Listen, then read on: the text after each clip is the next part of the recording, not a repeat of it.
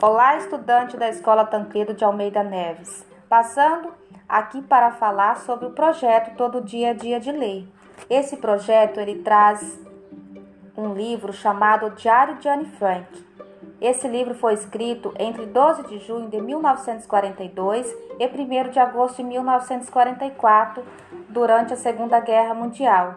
Esse livro é conhecido por narrar momentos vivenciados pelo grupo de judeus confinado em um esconderijo secreto durante a ocupação nazista. Eu, professora de geografia, vou contextualizar geograficamente os locais onde passa a história de Anne Frank. E o professor Celso, ele vai falar historicamente sobre esse momento. Neste dia abordarei o contexto histórico em que viveu Anne Frank na Segunda Guerra Mundial.